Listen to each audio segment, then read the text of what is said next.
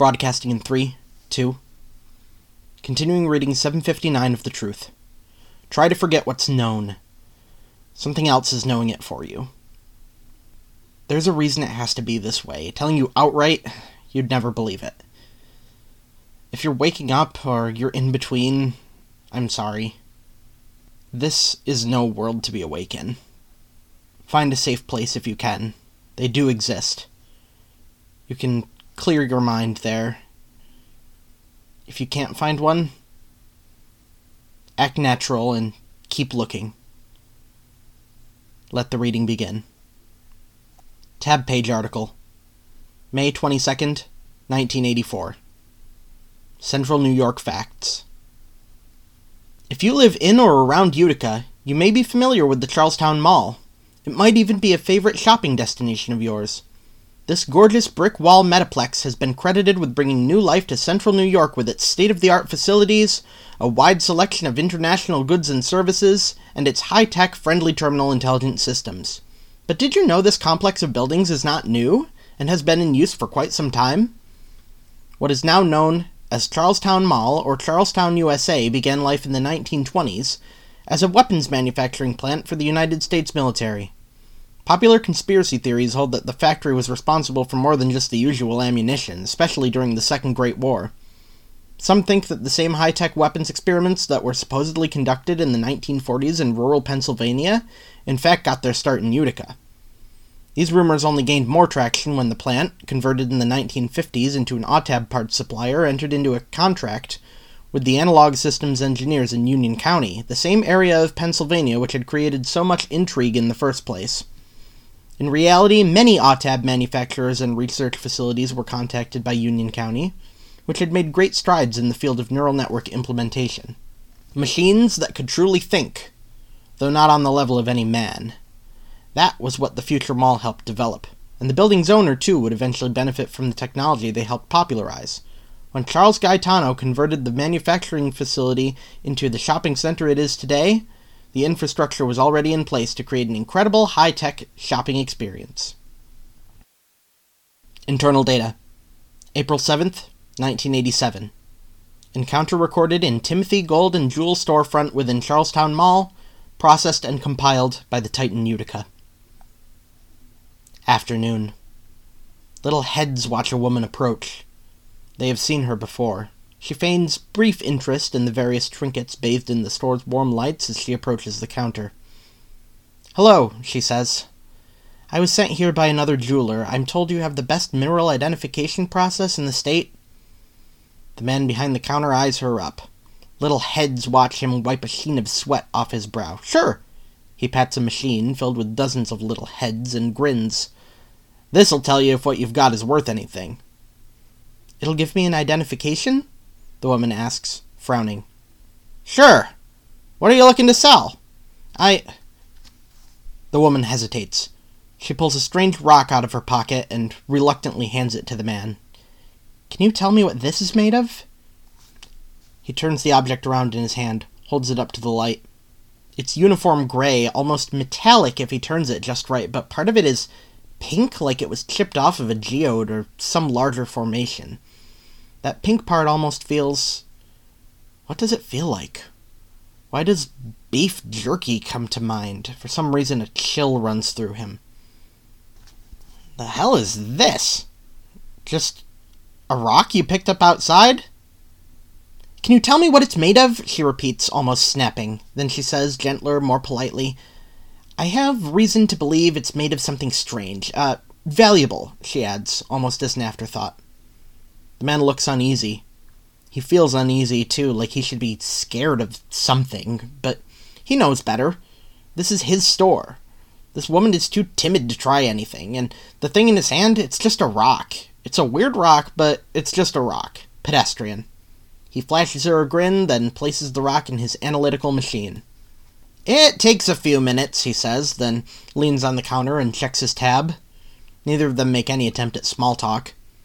After five minutes, his unease creeps back in. After eight, he starts to get worried. What's taking this thing so long? He should have heard the ding by now. He squats down, looks at the analytic chamber, and squints. It seems to be running normally. Then, finally, the bell rings and the machine shuts down. The rock is warm as he removes it and hands it back, then tears the small bit of paper where the results of the scan are printed.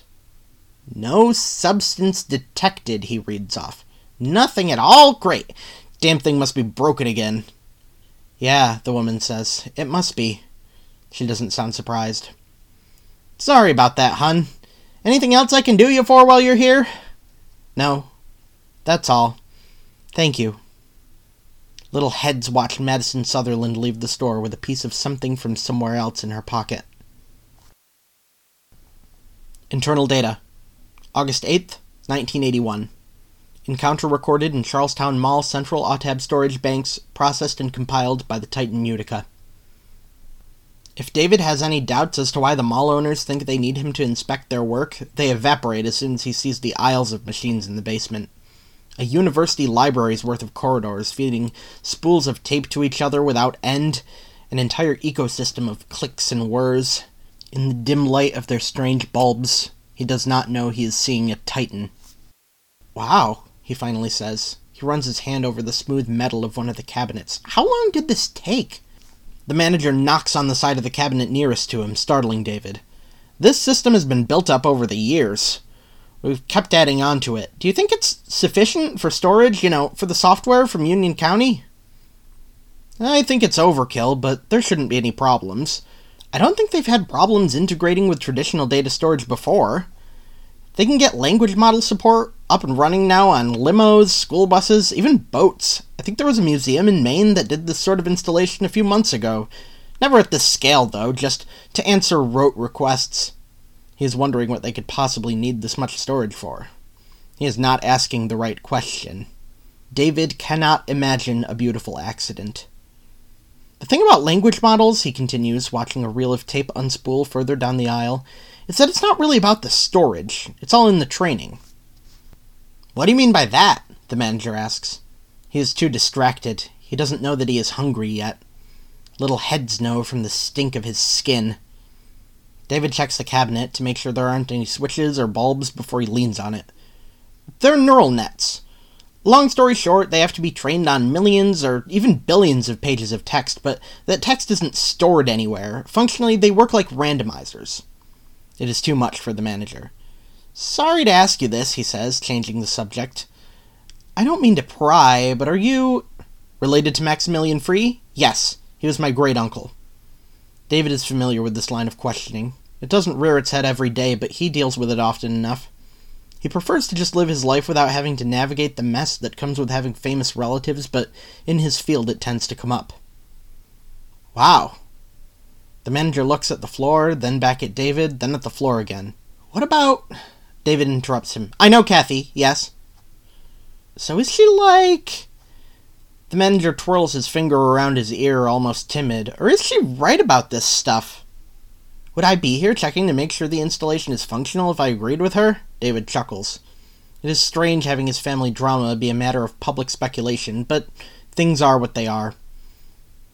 I don't think she's crazy, but I think she's wrong. This technology isn't disastrous like she thinks it is.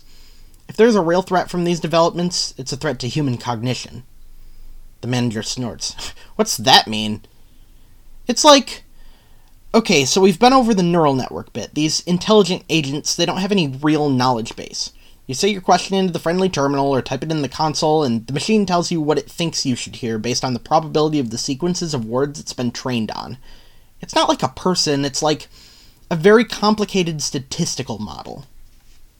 The manager nods. With you so far. David is glad to hear it, though he's not sure the manager is being truthful. So, he continues, the machine has no way of knowing that what it tells you is real.